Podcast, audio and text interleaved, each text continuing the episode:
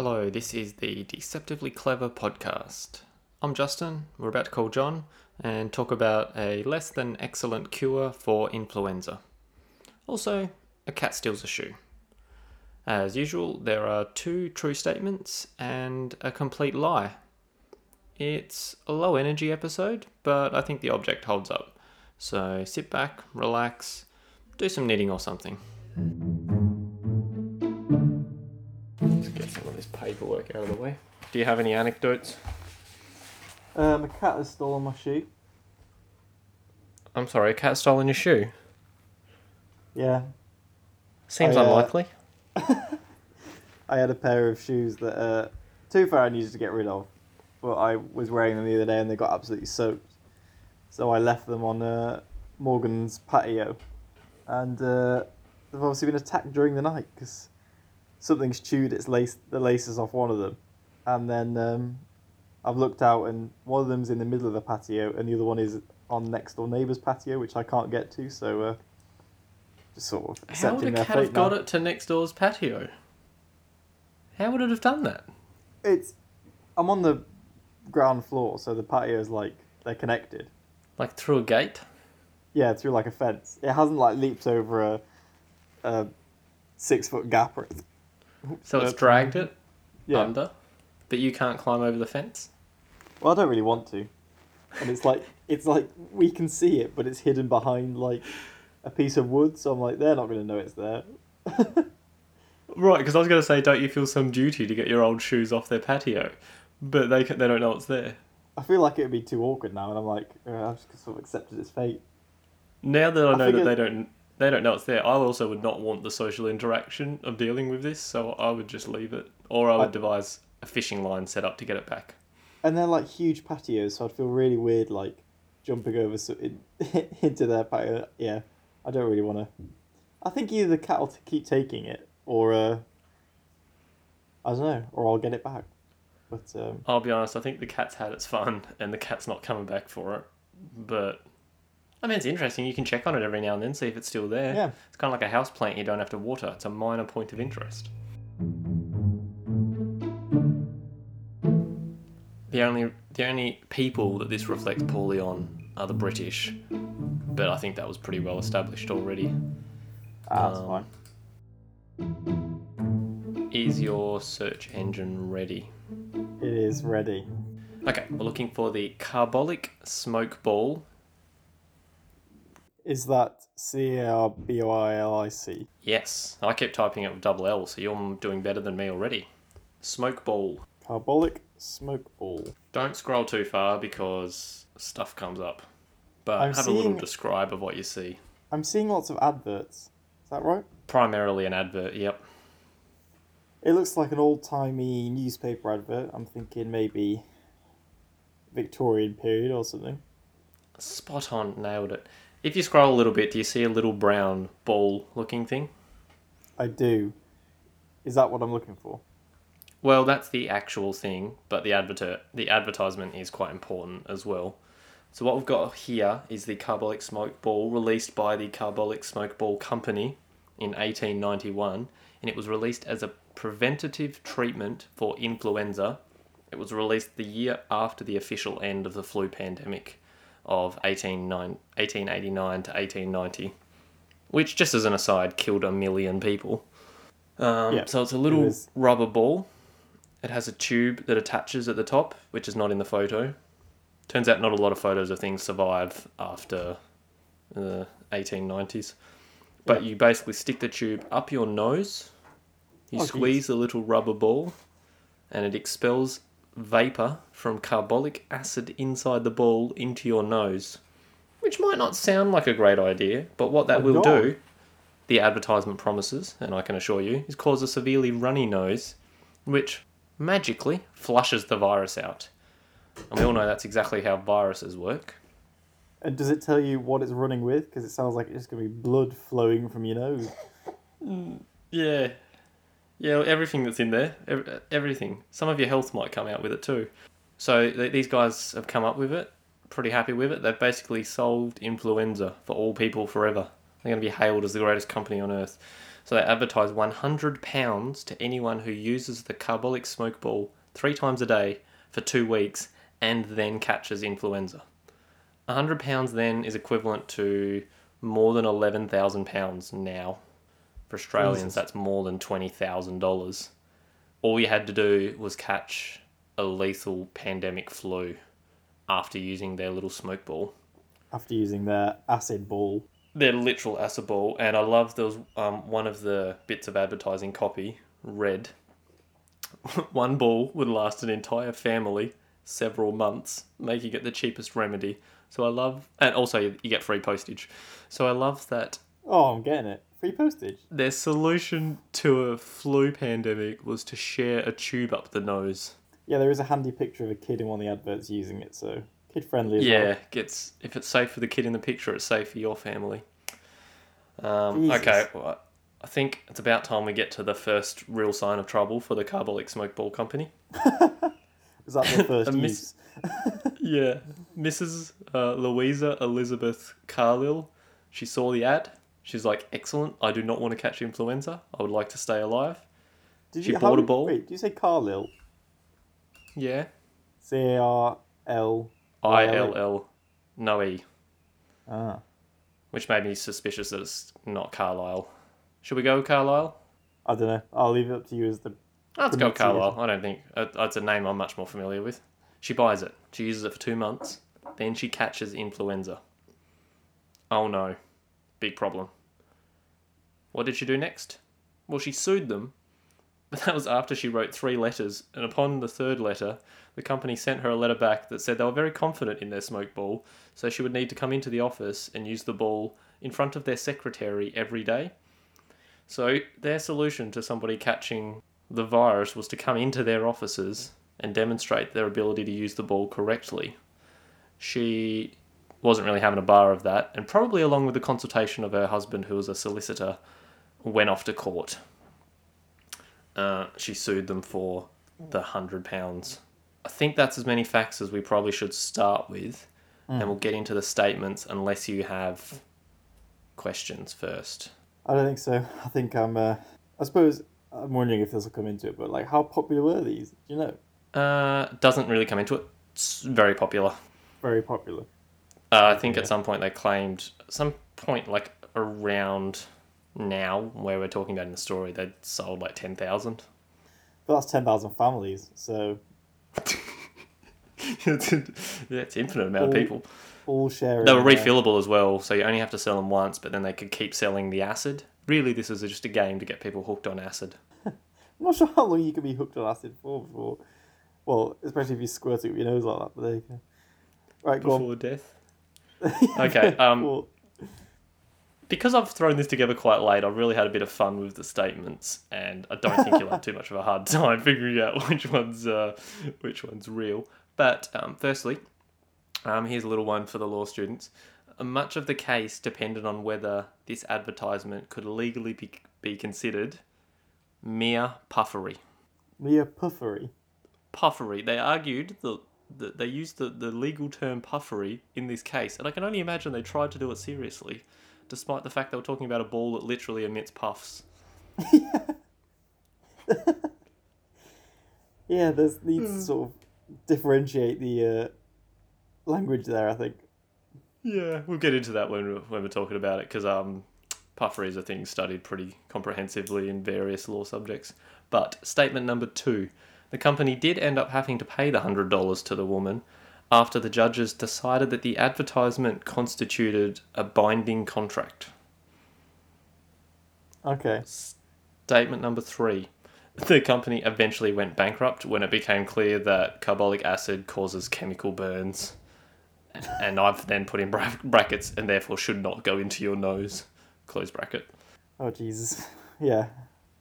Whatever happens here today, folks, I think we should all agree that carbolic acid is not a thing that should go into your body. Certainly not through a nasal canal. Don't use it for any remedies. If you're thinking any- about curing corona with it, don't. Yeah.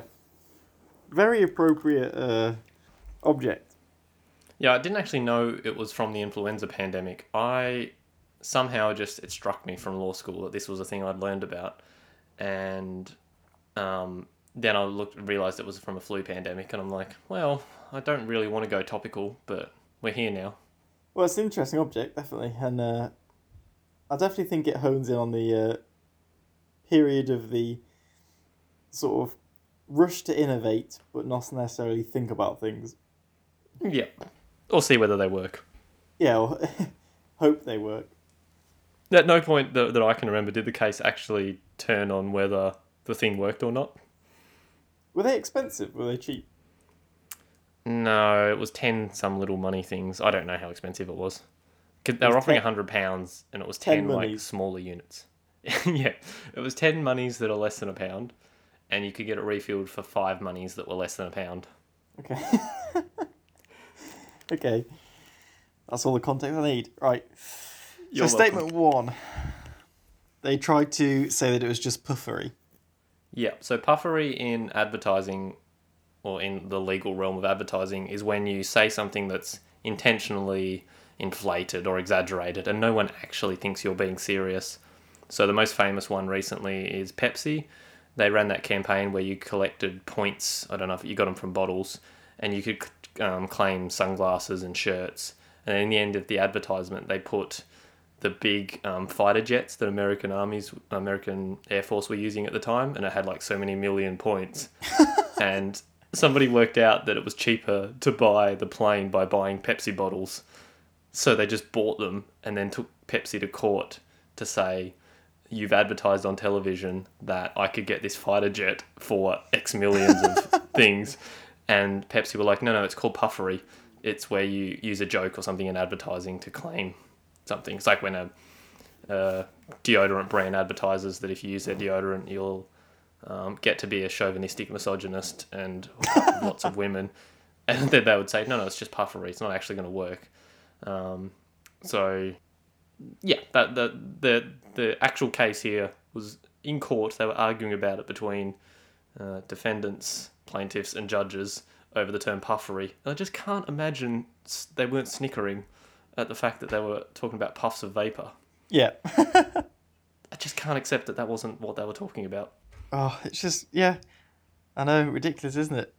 I guess like there's no other way to do it. If that's the word, that's the word.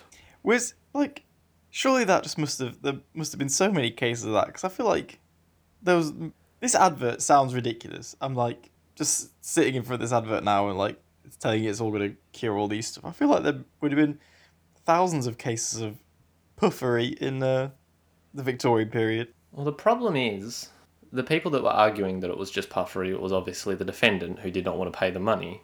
Yeah, But that would they would then have to admit that they didn't think their thing was as effective as they'd claimed. They're obviously they're only saying the puffery bit was the hundred pounds. They're they're saying that the cures are all fine. They just meant well obviously don't mean we're going to pay someone hundred pounds who tries this out.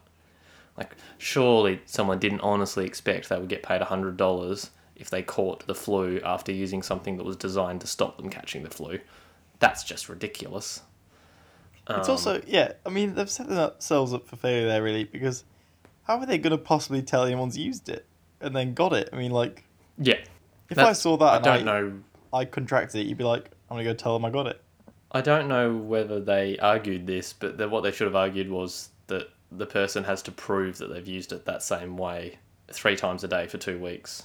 Yeah, But I don't. I from that wasn't that didn't come up in my research today. They didn't dispute whether she'd used it correctly. that's where I'd go. it seems like the best place, doesn't it? Yeah, I'd start with that. Did she actually use it in front of them then, like eventually, or did she just sue them immediately? Well, the the summary of the case facts state that she just sued them. She just sued them. They were just refusing to pay her. I don't think it mattered what she did. Yeah, And her husband, as a solicitor, is probably like, now's the time to just put the lawsuit in. Like, we're not messing around with these people anymore. I wonder how devastating that for them giving a hundred pounds would be because it must be pretty bad. Because if they were selling a lot of them, I reckon there's two two ways to look at that. You would invest a lot of money in not losing the first court case, because if you did lose the first court case, you'd be in a problem.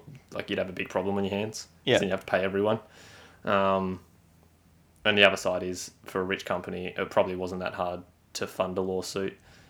usually big companies are happy to go to court because the little guy can't afford it. Yeah. So they just like, even if they know they're going to lose, they just drag it on and on and on. Um, so maybe the husband, as a solicitor, had like enough contacts to be able to just keep the court case going long enough. I don't know. To be honest, I could never really figure out how any of these court cases happened because the people who had money had so much more money. I, I like. I think we've covered that statement of the fact that the funniest part is that it was puffery. So there you go. Yeah, I just wanted to mention it. What was statement two? Um, statement two was that the judgment or the result of the judgment was that the company did have to pay the hundred pounds specifically because that advertisement constitutes a binding contract. I'd say they had to. Yeah. I, I'm the judge now, and I'm thinking, yeah. Well, the problem is, like, normally a contract has, like, if you and I were going to have a contract, the law is that you have to give me something and I have to give you something. It's called consideration. And there's a, like, doctrine of the peppercorn where, like, it can be something as invaluable as a peppercorn, but there must be exchange. So the problem with this one is you put an ad out that says, if you do this, you get this. Yeah. What's what does the woman provide? What is her consideration that she's giving? And so it's called a unilateral contract. It's be the same if I said, or the classic one, I guess, is a lost pet. If you put a poster of your cat that's lost up and say rewards hundred dollars, if somebody does the action, which is bringing the cat back, that's what creates the contract because they've done the thing that you asked. But it's an offer to anyone, so then it's like you can't stop once you put that unilateral contract offer out. You can't stop anyone else from completing it because once they've done it, that's how you find out about it. You've then got a contract So which is this ca- this case is at the cornerstone of that idea, and it was actually quite radical to have a contract where you don't know who the other person is until the contract is created. okay, I see. So it was. It was interesting the fact that they didn't know that it was going to be her, who. Claimed the money. It was just that they were offering it, and they were saying we're making this contract with everybody, and it's just going to take the first person. Is that what you mean? Yeah, and the there's almost like a public policy reason to not have this be a contract because they could be like, we can't possibly have a business where we don't know how many contracts we're currently entering into. Like that's a frightening that's a frightening doctrine to create. The idea that you can have a contract once you put it out there, you have a contract with everyone who accepts your terms. So, based on your knowledge of the law and all this stuff, does this sound like like that's fair enough that that was decided? Um, now, it, in modern times, we know that unilateral contracts aren't that big of a deal. But I reckon if I was a law student then, I would have been like, this is a frightening concept to enter into. It's Yeah. the kind of thing where conservatives would be scared about it. Conservative politicians would tell you how dangerous this kind of thing is, and no one will ever be able to advertise anything like this again because everyone will accept it. They had people, the argument was there'll be millions of people going out and buying the ball and then trying to catch the flu just to get the hundred pounds. Like you can't possibly c- call So- this a contract. So, you learned about this at university, did you? Well, I know that like I don't know if you can imagine, but law law lectures are not very interesting. So Yeah. things like Jeremy Bentham, Body in a Box, and the Smoke Ball get brought up at every possible opportunity. So I know this definitely got mentioned in contract law, and um, As an example of one where people had to pay out on a unilateral contract. I don't even think they told us what happened. I think they just wanted to talk about the smoke ball. I genuinely don't even think we talked about much. But it's also now we do like misleading. There's a whole bunch more um, legislate or legal regulations of advertising. So we'd call it misleading deceptive conduct in Australia now to advertise that you can fix the flu with acid. Um, This is very you would have to pay them. You'd, you'd have to pay the money for some other reason. And I, looking back at the facts now, I'm like, obviously we don't know whether this specific one is true. That that's why the person, the reason the person got it was because of a binding contract. But that's what they argued. That's what the woman argued. That was her main point. This is a contract, and so it would have been taught to us as this was the first time someone argued that an advertisement could be a, a contract. And you'll have things like this where the judges might say no, but then in 200 years, a judge says yes, and they cite other things, other judgments. Like there's not like the law isn't. They don't print out what the rules are. You have to read a hundred pages written by a judge, figure out what they meant. That's what the law becomes. Yeah. So they might reference 400 other judgments in that. Um, I honestly think this one's a lot more famous because of the smoke ball rather than what they Yeah. actually came up with. Uh, like it, it's yeah, so ridiculous. But yeah, definitely learnt about it more than three times over five years of law school. It's just a nice it's a nice mix because it's like something that is just so far fetched and ridiculous, but then has this significant sort of impact on law as Yeah. like an example of it, and I like that. The other one, which I don't know if there'll be an object I can ever use, but there was a court case where the first time someone had to argue that their business could own property, and think about how different our entire society is on a global scale because a few judges in England allowed a company to own property. Before Yeah, then, there had to be a person, and the person could not hide behind their company's limited liability. Their personal assets had to be on the line because a company couldn't own property now we allow companies to own property and it's almost unfettered and unlimited. Yeah, it's like these decisions in one courtroom like change the whole nature of the game. Yeah, and this stuff's all still binding on Australia and I presume Canada, even though we are not, your highest court is no longer our highest court. There is no Yeah. actual link between English law anymore. But there is before we decided to do that. So all of these cases are still binding on Australia unless an Australian judge says otherwise. Um, which is kind of odd, but that's just how how our systems are. So, statement three. The they went bankrupt because everyone realized they were spraying acid up their nose. Yeah, it turns out it doesn't really matter what. It doesn't matter whether you have many people catching the flu. If you're burning the inside of their noses, you're gonna come to a you're gonna come to a, a business issue, and um, this was not the first lawsuit, and uh, no, sorry, uh, it was their first. It definitely was not their last. Um, they, the business did not last very long. I can imagine, especially if they had to pay Yeah. out a hundred pounds as well. Yeah. The the person ran away. The owner, the owner, um, he disappeared In a puff of smoke. in a puff of smoke. in a puff of smoke and pretty good advertising, but uh, yeah, certainly not ethical advertising. Yeah, uh, it was actually quite interesting at the time. The la- the I don't know what were they called. Pharmaceutical Society of Great Britain were having constant battles trying to get rid of um, quack remedies like this one. So they're simultaneously arguing to have carbolic acid put on a poison register so that people can't sell it. They were actually trying to do that 10 years before this got released. oh Jesus! And so, yeah, they're, I'm- I imagine they're like, they're quite annoyed with this, but also having a company burn the nostrils of 30,000 people is good, good for business for the lobbyists. Yeah, they're like finally, let's get rid of this.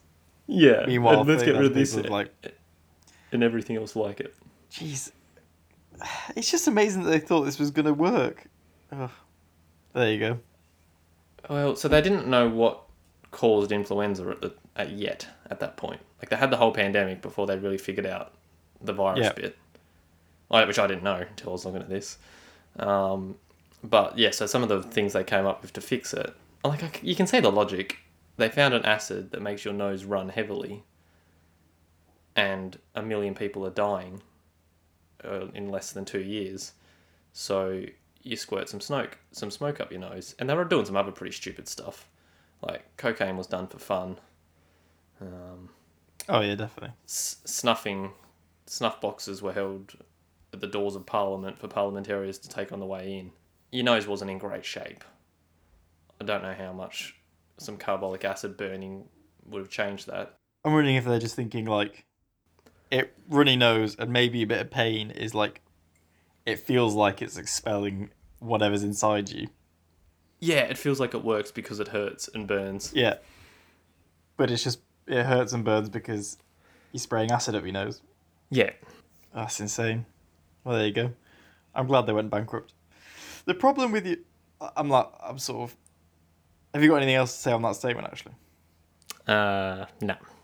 the problem now is that, which I think is quite common with your statements, is that they. I feel like they all interlink. And I very honestly have and I still think it's possible. Like I felt like I was writing those statements I write, where if one is true, two can't be true.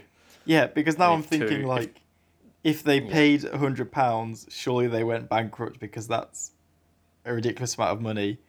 Therefore, the first one can't be wrong. But then, you could quite easily say, they, that was their defense. They still had to pay, and they, and they just carried on going.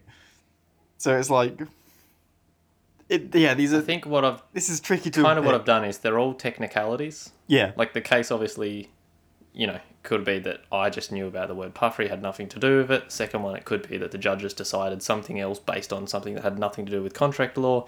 And the third one, it could be that they either didn't go bankrupt or went bankrupt for a different reason. yeah. I uh, Each one of them has a technical capacity to both the essence of the statement be true in that the thing still happened, but not because of that reason, which is kind of unfair on you, but also the speed with which I threw this together d- does not indicate thoroughness and fairness towards you. which is like the carbolic smoke ball. Um, Yeah. I'll, I'll, I can run you through what I'm thinking, but I haven't made my decision yet. Okay, good. I think that they, I think statement two is probably true, and that they had to pay based on the fact that you've. We were talking about unilateral contracts and things, and it's. I think it does sound like because it sounds like this is quite an in, influential case. Almost said influenza case, um, which suggests to me that there is some sort of nuance to the trial, and that nuance could be unilateral contract. We say this, you come to us, we have to pay. I think that all sounds quite like understandable. But then I'm not sure if you've brought up this case because you want to talk about puffery, or if you've just realised that puffery is a funny word that corresponds with this trial. I suppose I'd need to know when puffery became when puffery started because has that always been around? The advertising concept of puffery, Yeah. or the legal concept of puffery. Um, yeah, I don't know. because i'm starting to think that maybe that came later because i tend to think about the victorian period and all this stuff as well with I don't, not not the first thing i think of but like you have all these ridiculous adverts that claim to do ridiculous and i think about like the wild west and you've got like snake oil being sold saying it's going to do all these ridiculous things and whether or not it's Yeah. true or not they just sort of say it can and then they will Yep. So i tend i'm sort of i'm now just like waffling I genuinely like on the second one. Yeah, I absolutely irrespective of anything you decide to go with here. I really don't think this would be discussed in unilateral contract law classes if it didn't have a smoke ball that you shot acid up your nose with. yeah definitely Yeah. Like the history of unilateral contracts is wide enough that I like. I really just think law professors like talking about it. fair enough but then They'll save it for like halfway through the lecture when everyone's asleep, and they're like, "Now, what do you reckon this is for?" but then still on the first one, puffery. I'd like. I can't remember. I don't. I don't have a lot on puffery other than I just it's so distinct because it's called puffery, yeah and I can't remember. I don't think it came into because I studied um, law and marketing. I don't think it was ever mentioned in marketing classes. I think it was just the law classes, even though it's specifically related to advertising. yeah Um, so I really don't know the history of puffery. Maybe that'll be my homework. i think i'm thinking that two is true hmm which therefore makes three more likely, which then sort of confirms my suspicions that maybe one is false anyway, if that makes Okay. sense. I like because I don't think we've ever had one where it's like if this is true. Yeah, I guess we have. If this is true, that makes that one true. So I think that there is a nice interplay between them, but like maybe something. I quite like that. So I, I, I mean, I could quite easily say I think two is true, therefore three is more likely to be true, and I think one is false, and you can just say, great, but one's one's true. I'm gonna go for. Well, I could do that. I'm gonna go for. I could do that. I'm gonna go for one is a lie. You're locking it in. I am locking it in. Hmm. Well, you're wrong. um, Is three is wrong, three a I lie? don't- three's three's not not true. It gets so much worse than this, John. Oh, do you know what? I almost gets so thought that. I almost thought that surely they recovered and were fine and carried on doing terrible, terrible things. Oh, They were not fine. It didn't. But here's here's what happened. You get sued for your hundred pounds, yeah. and what you're worried is that that's going to open a floodgate of people trying to sue you for your hundred pounds. So, here's what the guy here's what the guy did. he had currently owned the company in his own name, and he went nope. He started a separate company which had limited liability, which meant the company could be sued, but they couldn't get his personal wealth in a suit. He then ran an advertising campaign that said, "We've sold ten thousand of these, and only three people have claimed the hundred pounds, so I'm going to double it. I'm going to make it two hundred pounds." And he continued aggressively advertising it. The company only failed when he left, and other people managed it, and they stopped advertising so aggressively. The thing just fell off into obscurity because it didn't work. That's so weird. It's not good. No, it's, not, good. at all. No. I can't actually see one that has says 200 reward now. Now that I'm looking, So I meant to mention to you that yeah, the sum for two hundred, whatever. Um, the the last two notes I have on this, the guy's lawyer became no, the not the the company's lawyer, the the guy, the owner, became prime minister, which was H H Aquith or Asquith. I'm not sure how you yeah. guys pronounce it. Um, Australia has some of that too, where like a lawyer who represents terrible companies becomes a politician, and it's like, well, that's a bit awkward, isn't it? Just some nice connections there, definitely. So we we had one. She was our foreign minister for ages. She represented a company that made asbestos, Oh, great. and they knew about cancer way before they did anything. And then they tried to move all their money away to a different company and create up a little pension fund for people who got cancer, but it was nowhere near enough. She was their main lawyer. Then she became a politician and our foreign minister, and that was always a little bit awkward. I thought. Um, Yeah, sounds a little bit awkward. in Australia, you're not allowed to turn. You work for who you work for. You can't turn cases down. I don't know what her actual. I don't know who she worked for, what her job was, but um, I always think of that when these sort of things come up. Louisa Carlill, the person who sued them, lived to 96, Oh, which is a pretty good effort. She died, her doctor said, mostly of old age and influenza.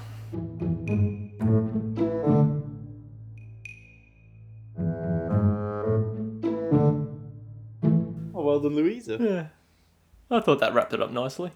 Oh, I mean, either that or it's wrong and someone made that up on the internet. but Yeah, it's become true now that you've said it. John, who would put something on the internet that might not be true?